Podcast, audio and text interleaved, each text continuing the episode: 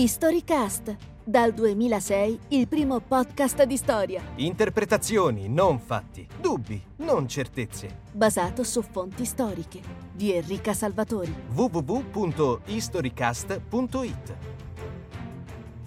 Historycast è stato un esperimento bellissimo, nato nel 2006, che però nel 2015 si è arenato nelle secche dei problemi personali sostanzialmente, nell'impegno che chiedeva e in tanti altri motivi che mi hanno consigliato di interromperlo.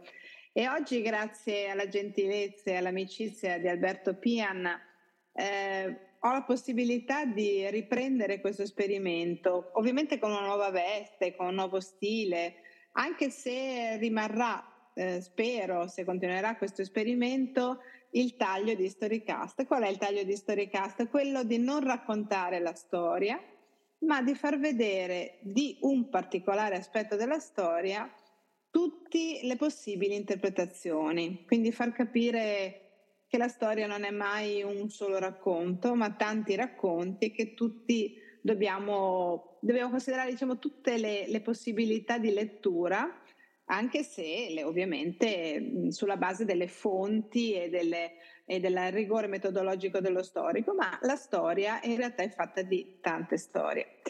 E con questa puntata, questa prima nuova puntata, iniziamo con un mostro tematico, veramente abbiamo deciso di rischiare grosso, ho deciso di rischiare grosso, parlando della resistenza. Chiaramente non vi racconterò cosa è la resistenza, ci mancherebbe, ci vorrebbero 20.000 puntate, ma proverò a raccontare a, le diverse letture della resistenza, cioè come si può leggere in maniera diversa la resistenza. Iniziamo con la mia resistenza, cioè la resistenza che ho conosciuto quando da adolescente ho cominciato a leggere eh, Agnese va a morire o Primo Levi o altri libri che mi hanno fatto avvicinare al, a quel periodo eh, diciamo difficile che ha attraversato non solo l'Italia ma, ma, tutta l'Europa. Ecco, la resistenza di quei miei anni 70 è una resistenza di eroi, una resistenza che potremmo descrivere come la resistenza della lapide famosa di ignominia di Calamandrei, quella lo avrai camerata Kesselling, il monumento che pretendi da noi italiani. La resistenza fatta di persone che si sono sacrificate, che hanno perso la vita, che hanno combattuto, hanno messo in discussione la loro, la loro vita quotidiana, la loro famiglia, per liberarci, dal, per liberare l'Italia dal nazifascismo. Eh, non è una lettura ovviamente sbagliata, è una lettura. Io però ricordo benissimo che in quel periodo non era possibile per me accettare altre visioni della resistenza non era possibile per me eh, soprattutto accettare critiche a questa visione della resistenza, anche solo fossero eh, sottolineature di come ci fossero banalmente dei partigiani non proprio eroici. Quindi questa è una resistenza, la resistenza eroica, la resistenza gloriosa, che è una delle possibili letture.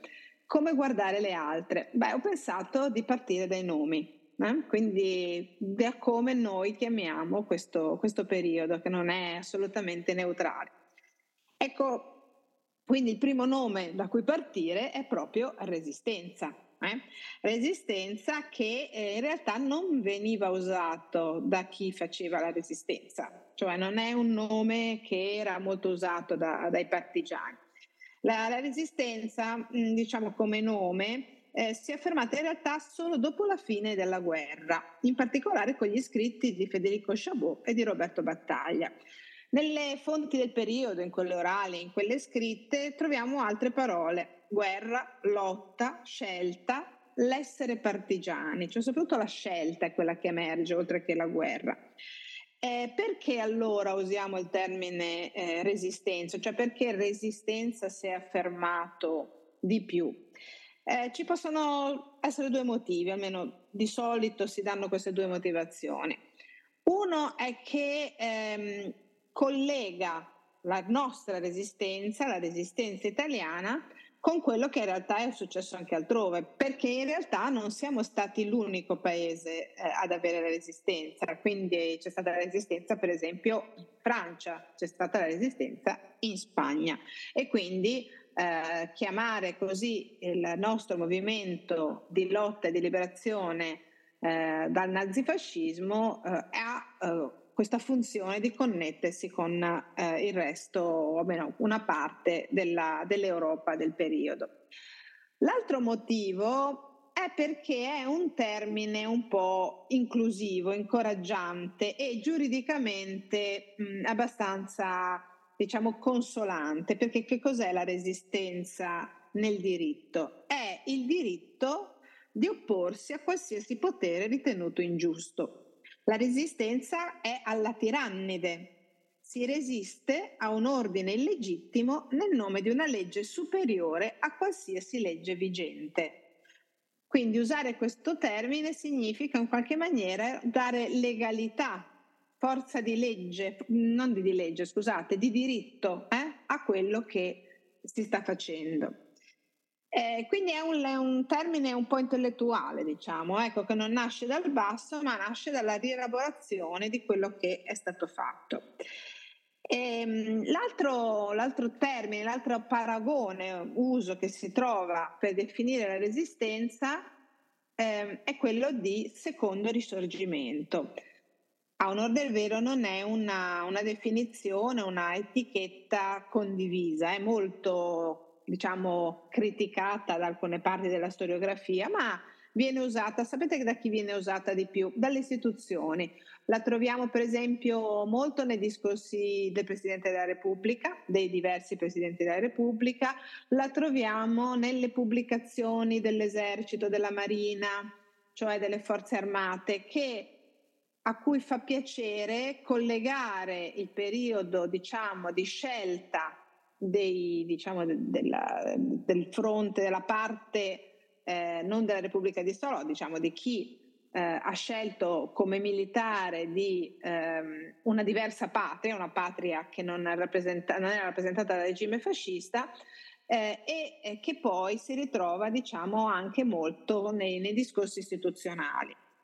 Allora, la eh, la visione della resistenza come secondo risorgimento in realtà è una definizione che noi troviamo anche nelle fo- proprio nelle fonti dal basso, nelle fonti, eh, nei nomi che usavano gli stessi, gli stessi partigiani. Eh, un esempio classico sono le brigate Giustizia e Libertà, che erano legate al Patrito d'Azione, a sua volta erede del movimento antifascista clandestino Giustizia e Libertà. Ecco, queste si ponevano in maniera chiara nel solco dell'eredità risorgimentale. Alla base non c'era quindi solo l'idea di sradicare il regime fascista, ma anche di rimuovere le condizioni politiche, sociali, economiche e culturali che lo avevano reso possibile. Non a caso il motto coniato da Emilio Lusso era insorgere, risorgere, ma anche nelle formazioni riconducibili al Partito Comunista, le celeberrime Brigate Garibaldi, il richiamo al risorgimento non era meno forte, anche se guardavano forse al Garibaldi più come eroe dei due mondi che come eh, eroe del risorgimento italiano.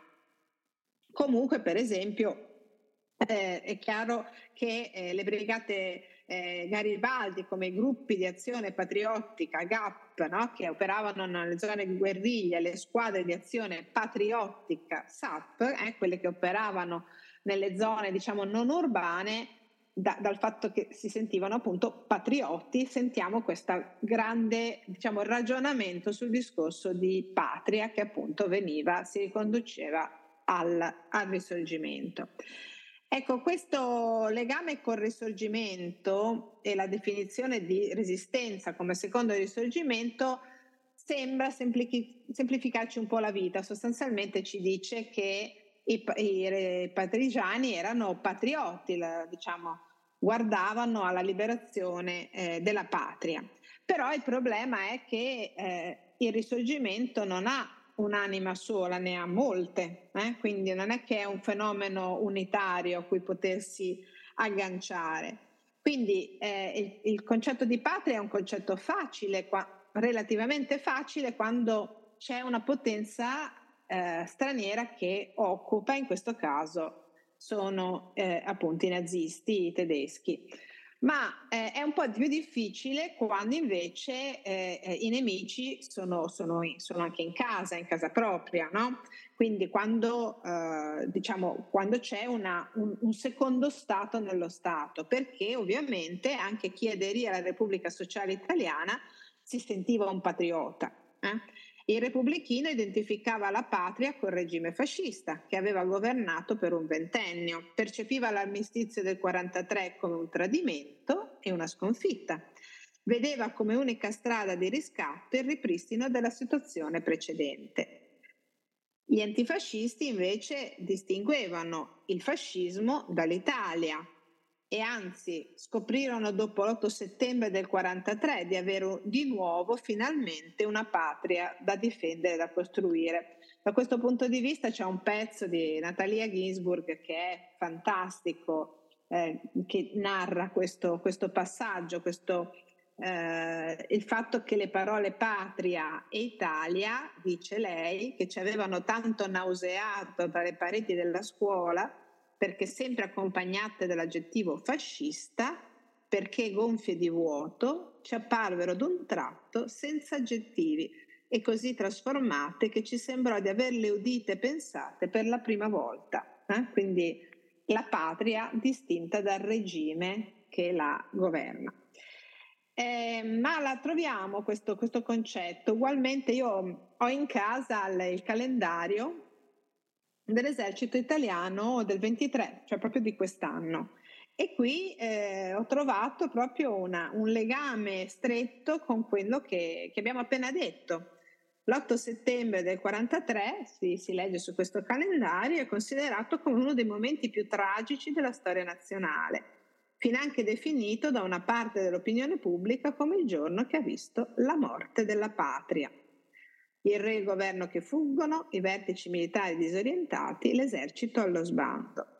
Sappiamo tuttavia che ci fu dell'altro, la consapevolezza che il destino della patria non poteva essere affidato ad altri, che il giuramento di fedeltà alle istituzioni imponeva di non riporre le armi, che gli italiani avevano ancora bisogno del loro esercito per non perdere la speranza di un futuro per le generazioni a venire. Vedete questo, questo concetto di eh, eh, resistenza come realtà amore di patria e lotta per la patria, quindi di stampo risorgimentale, è ancora molto forte nell'opinione popolare, comunque se legata alle istituzioni. Chiaramente però il risorgimento, rimaniamo pure con questa idea del risorgimento, il risorgimento non è mica stato solo lotta per la patria, lotta per l'unità nazionale, no? c'è il risorgimento che eh, vuole cambiare la società, che vuole, vuole cambiare la società in modo che sia più equa, che sia socialmente più giusta, che riconosca e che valorizzi gli ultimi, gli operai, i contadini, cioè che porti a un'equiparazione sociale.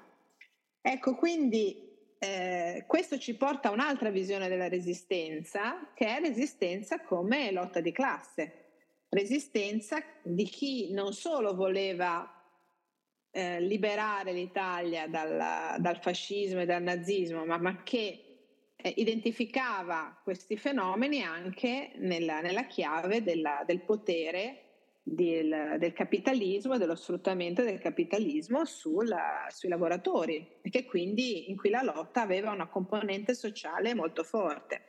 E in questo io ho trovato una, un brano di un libello, ehm, di un opuscolo che, che era girato eh, nel 1944 in Romagna, che secondo me è esemplificativo, che vi leggo volentieri. Dice, che importa, fratello, che l'oppressore della nostra patria si chiami nazista o fascista, o quello nostro si chiami piuttosto gran proprietario che industriale? Tutti si equivalgono, tutti ci opprimono, Convinciti che finché c'è un fascista che spadroneggia nelle città e finché c'è un tedesco che calpesta il nostro suolo, non vi potrà essere né pace, né libertà, né tranquillità. Ecco, questa è sostanzialmente quella che poi viene chiamata la resistenza rossa, cioè la resistenza che ehm, ha una fortissima connotazione di lotta di classe, di lotta sociale. E quindi per questi operai, per questi diciamo, partigiani schierati politicamente, eh, il nemico ideale è il padrone fascista e servo dei tedeschi, come tale anche non vero italiano, quindi non vero patriota. Eh, diciamo, lo sappiamo, questa diciamo, è storia, se da un lato è vero che la classe dirigente italiana ha per lo più appoggiato il regime fascista, ovviamente non tutti i padroni furono collaborazionisti o fascisti. D'altra parte, nemmeno tutti gli operai furono dei resistenti. Eh? Quindi il, diciamo, il legame tra resistenza, impegno popolare e lotta sociale fu certamente molto forte, ma non esclusivo abbastanza tuttavia da alimentare la visione della resistenza rossa, eh? che sarebbe stata erede del risorgimento sociale. Eh? Questa visione diciamo, ha avuto uno stop abbastanza brusco proprio all'indomani della seconda guerra mondiale. Eh? Col, col 47 c'è l'esclusione, eh, dei, l'accordo per l'esclusione dei comunisti dalla, eh, dal governo e diciamo da qui in poi comincia a nascere l'idea che è matura nell'estrema sinistra italiana eh, della crisi della resistenza oppure della resistenza tradita. Questa idea è molto forte, comincia a farsi veramente forte negli anni 60 e poi sfocia negli anni 70 in maniera piuttosto pesante appunto eh, fino al punto che viene adottata in pieno dalle Brigate Rosse. Eh? Quindi eh, non a caso il, il, primo numero della rivista delle Brigate Rosse si chiama, la rivista si chiama Nuova Resistenza. E eh, qui si scrive, mm, in cui proprio si dice Ministri, generali, ricchi industriali, parassiti e benpensanti sentono con angoscia che il tempo sta cambiando, che si avvicina la primavera di una forte resistenza, di una profonda rivoluzione sociale. Ma sul terreno della loro controrivoluzione cresce il fiore della lotta partigiana. Eh? Quindi qui si vede benissimo come questa visione della resistenza rossa è stata poi adottata prima dall'estrema sinistra e poi addirittura è dal terrorismo rosso, quindi dalle brigate rosse. Ecco, quale altre visioni dell'esistenza? Beh, quella, quella che adesso va per la maggiore eh, è forse quella che è illustrata un, meglio di tutti da un quadro. Eh? È, una, è, un quadro che si trova al Museo dell'Arte Moderna di Roma, la Galleria dell'Arte Moderna di Roma, è un olio di eh, Aligi Sasso e mostra in primo piano e con colori vivaci, dominati dal rosso ovviamente, un gruppo di cadaveri, chiaramente di persone appena uccise, accatastati accanto a un muro decorato con manifesti illeggibili e sporchi. Un po' diciamo assomiglia come tema al Guernica di Picasso, se non che è molto figurato, molto colorato e molto più realistico, diciamo. Ecco, eh, oggi il, il, quadro ha un titolo mh, Marti, molto storico, Martiri di Piazzale Loreto, perché effettivamente ricorda la fucilazione di eh, un gruppo di, di, di civili eh, antifascisti, non erano partigiani, erano civili, da parte di un gruppo di eh, paramilitari del gruppo della Repubblica Sociale Italiana che si chiama Gruppo Oberdan l'ecidio c'è stato il 10 agosto del 1944 uh, eh, a Milano. Il primo titolo dell'opera però non era, eh, non è stato Martiri di Piazzale Loreto, ma Guerra civile, perché civili erano le vittime sostanzialmente civili e comunque italiani erano gli assassini, gli esecutori.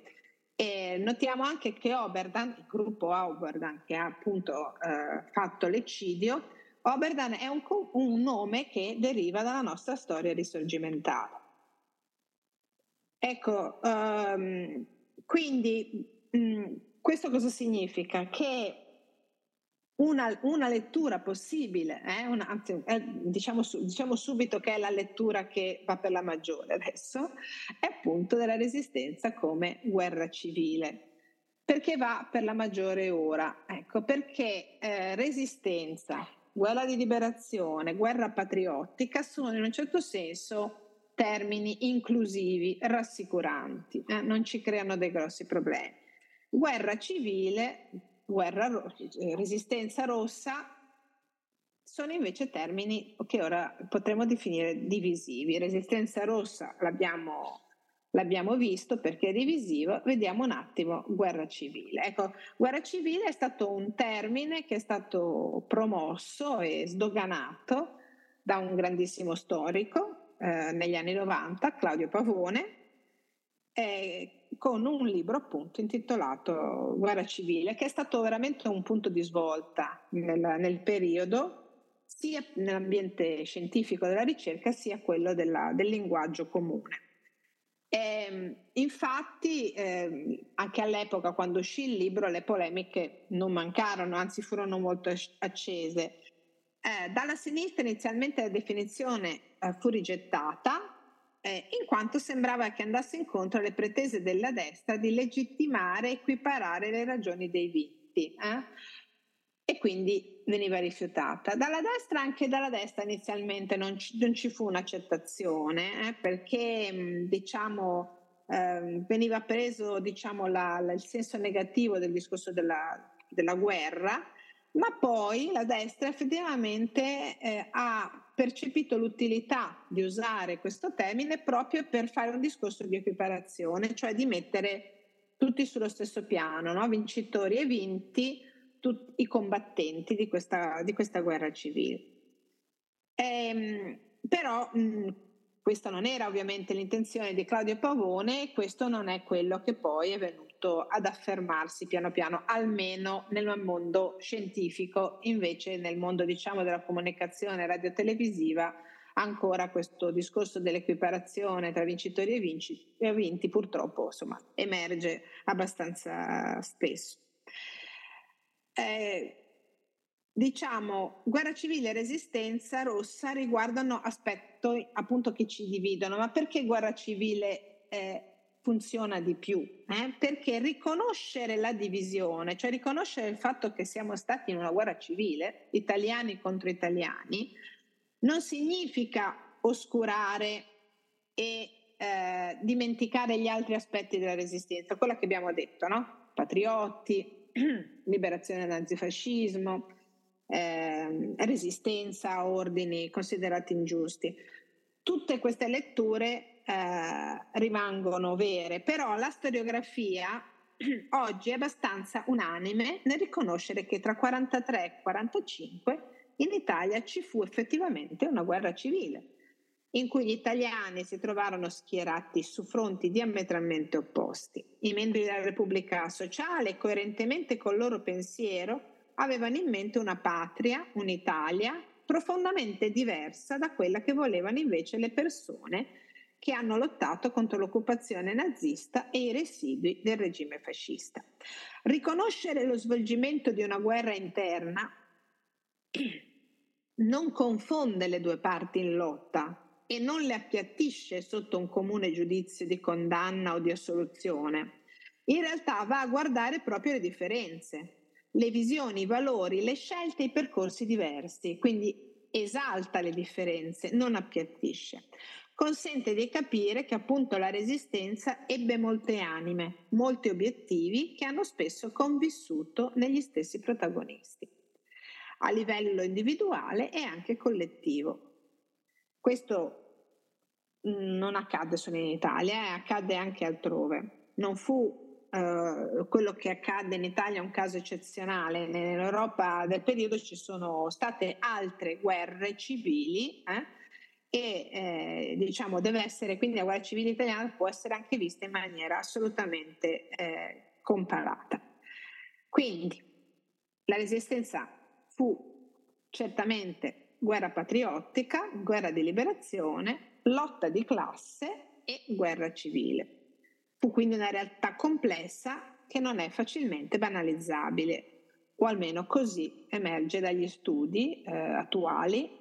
Eh, ovviamente questo ogni tanto fa fatica eh, arrivare nelle, nella, nelle, trasmissioni appunto radio-televisive proprio perché, specialmente in corrispondenza con 25 aprile, perché c'è questa abitudine tutta italiana di puntare al contrasto, eh, di puntare alla contrapposizione. E, ehm, diciamo, eh, l'altra cosa che si deve guardare cosa, cosa può ancora, no? quali sono le, gli studi che ancora port- si portano avanti sulla resistenza, quali altri messaggi, quali altre letture ci potremmo avere. Ecco, devo dire che ultimamente eh, mancano le letture complessive perché appunto abbiamo avuto dei grandissimi storici che ci hanno restituito delle buone letture complessive del fenomeno e invece eh, adesso emergono più storie singole, approfondimenti singoli, soprattutto a livello del, di una problematica che secondo me è molto attuale, che è quello della scelta, no? cioè della, della difficoltà della scelta, del periodo difficile che si è venuto a creare in Italia dopo l'8 settembre del 43. Ecco, l'8 settembre del 43 fu per tutti gli italiani, in qualsiasi modo la pensassero, un momento di grande sconvolgimento. E non fu facile per nessuno scegliere, ecco, perché era onestamente difficile capire in che posizione ognuno si trovava. Eh, io avevo un'amica, avevo un'amica che è morta quest'anno, si chiama Laura Bronosca, che era la nipote di Giacomo Matteotti. Ecco, con lei parlavo molto, eh, ho parlato moltissimo e ho vissuto tramite lei, tramite i suoi racconti, quel periodo. E lei mi diceva spesso che per lei l'8 settembre non è stato un, un problema di scelta, perché lei nata, era nata e cresciuta in una famiglia antifascista, socialista, per cui la, la, quel momento lì, eh, la scelta di andare in montagna, lei si trovava a Lavagna, quindi ha fatto subito la, la partigiana nella Val Fontana Buona, e questa è stata una, una scelta per lei assolutamente naturale, spontanea. Non aveva in realtà moltissime altre scelte, certo poteva starsene buona in casa, però non, ha, non, era il suo carattere, quindi partì con la bicicletta e andò appunto in Val Fontana Buona, dove eh, fu attiva come, come partigiana fino alla liberazione. Ecco, però lei questo mi diceva, no? mi diceva che eh, certamente è stata coraggiosa, sì, però tutto l'ha spinta in quella direzione, tutto l'ha spinta in quella scelta. Eh, non ha avuto dubbi in questa scelta. Ecco, ci sono, eh, ci sono possono essere invece state, al- c'erano in realtà tantissime altre situazioni. E quindi le, la, le situazioni cambiavano a seconda della famiglia in cui si viveva, del ceto sociale in cui si viveva, della situazione in cui ci si trovava, della, dell'aria che si respirava. Ecco, quindi mi sembra, mi sembra assolutamente interessante ragionare anche in questi termini, che è un messaggio importante secondo me da dare anche alle giovani generazioni, non resistenza come storia di eroi, ecco, non resistenza come eh, scelta coraggiosa e univoca, ma resistenza come eh, capire il contesto in cui viviamo, capirlo fino al punto di poi poter scegliere con consapevolezza quando le cose si fanno un po' difficili quando magari eh, si apre la situazione per cui è necessario resistere anche a una legge eh, ritenuta però universalmente ingiusta. Eh, cioè è nel percorso di comprensione, a mio avviso, ieri come oggi, che proprio la storia della resistenza è utile, non per dare a tutti l'indicazione su ciò che è giusto o ciò che è sbagliato, ma per fornirci maggiore consapevolezza del presente, per farci fare scelte meditate, oggi come ieri, per non farci sentire sballottati dalle onde, per consentirci di prendere di fronte a situazioni drammatiche la scelta giusta. Eh, c'è oggi la resistenza? Beh, abbiamo alcuni drammi veramente importanti, no? Problemi grossi. Il problema dei migranti che muoiono Mediterraneo, le conseguenze del riscaldamento globale, i diritti civili della comunità LGBT, tutta quella sigla lì, insomma tutta la comunità eh, del, diciamo, di chi non si riconosce eh, nel, nella norma sessuale eterosessuale. Ecco, tutti questi problemi ci suggeriscono o no di resistere a ordini illegittimi in nome di una legge superiore a qualsiasi legge vigente, cioè ci portano a ragionare in termini di resistenza, io uh, farò le mie scelte, voi farete le vostre, ma spero che questa chiacchierata sui concetti di resistenza vi sia piaciuta. Avete ascoltato un episodio di Historycast? www.historycast.it